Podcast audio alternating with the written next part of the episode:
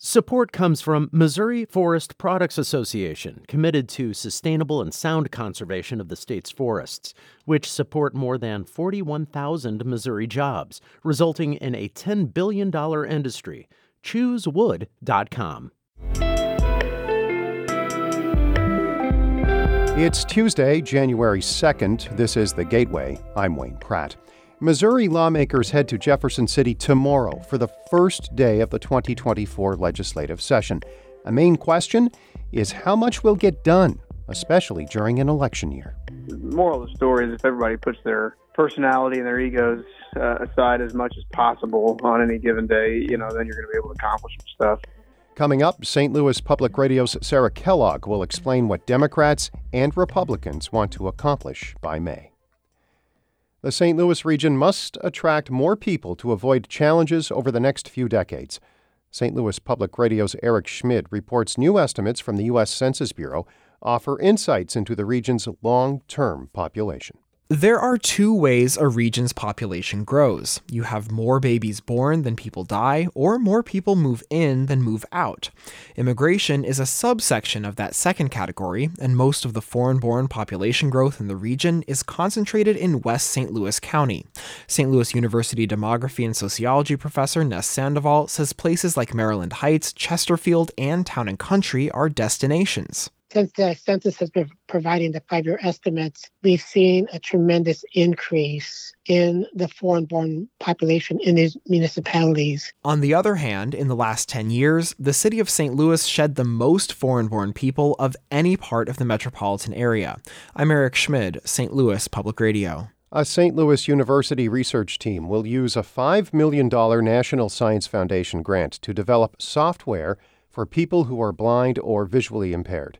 Kevin Hollinger works with visually impaired students in the Francis Howell School District. He says students with disabilities could be left behind by advocates for increasingly popular online learning tools. They didn't think forward enough to figure out how the accessibility piece moves forward. It's really hard to figure out how to get kids graphics that they can interpret with their fingers. The S L U-developed software will use vibration, speech-to-text, and other tools to translate visual materials for readers who are blind or have low vision.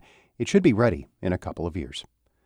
South and Central Illinois residents who rely on Ameren for gas and electricity may soon notice a change in their monthly bills. Saint Louis Public Radio's Will Bauer reports Ameren Illinois customers can expect a drop in gas rates, but an increase in electric bills.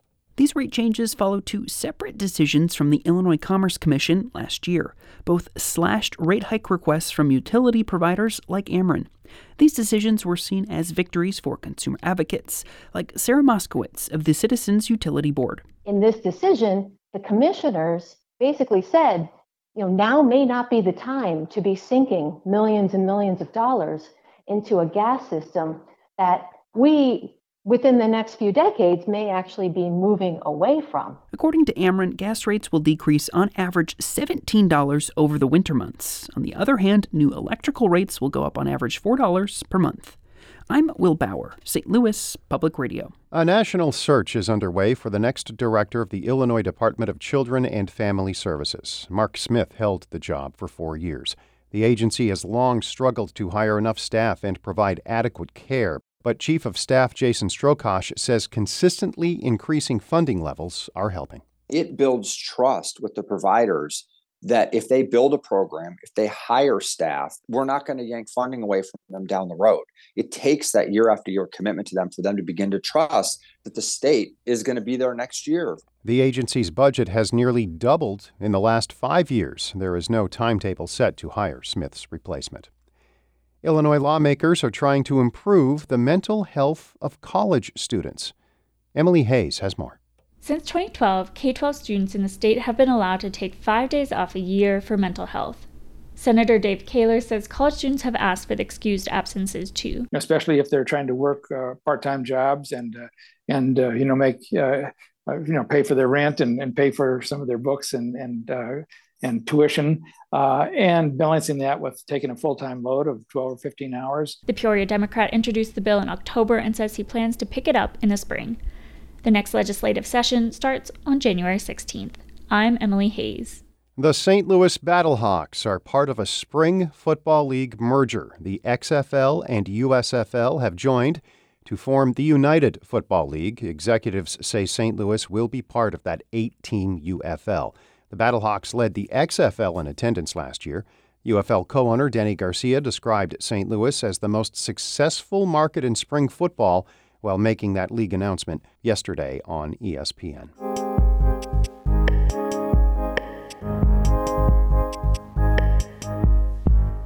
Missouri lawmakers convene tomorrow for the beginning of the twenty twenty-four legislative session. Some areas of policy for the Republican-led legislature include expanding child care access and making it more difficult to amend the state's constitution.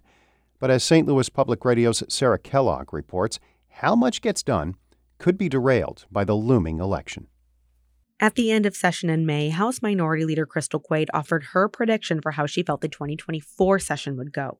The unfortunate reality, I will say, is next session we all know is an election year, right? And so if the Republicans couldn't function now, Lord, wait until they start running against each other for their Republican primaries. Now, with session only a day away, Quade, a Democrat who herself is running for governor, still believes the upcoming election will affect productivity. I think we're going to see that even more so this year just because of the sheer number of folks running. The last couple of sessions have been shaped by conflict not only between Democrats and Republicans, but also within the Republican Party itself.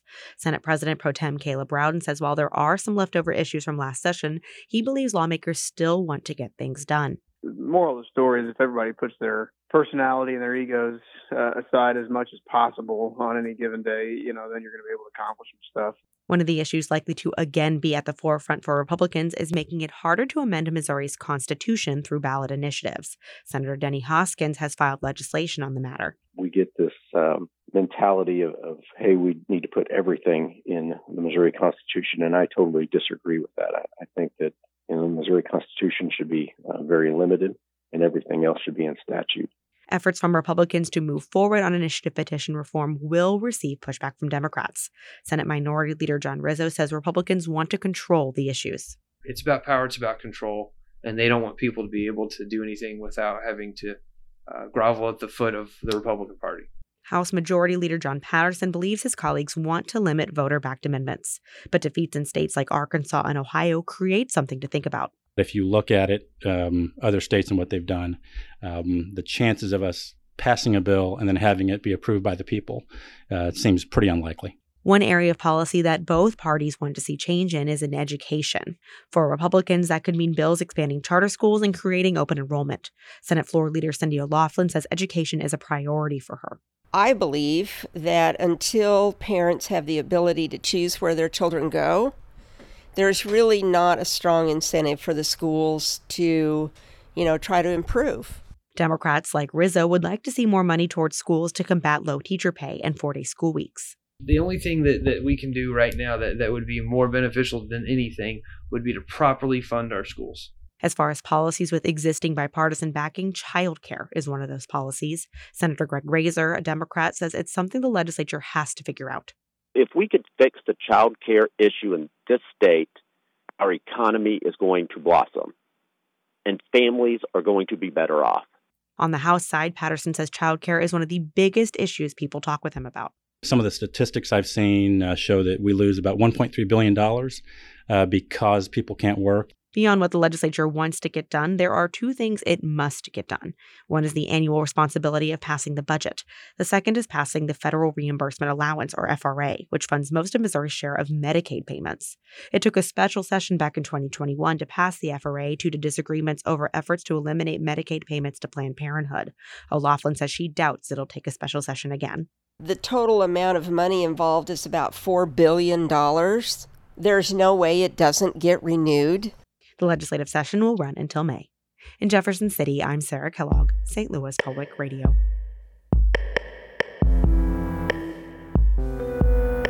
Our Fred Ehrlich edited that report. The Gateway is a production of Saint Louis Public Radio, a listener-supported service of the University of Missouri-Saint Louis. Music by Ryan McNeely of Adult Fur. I'm Wayne Pratt.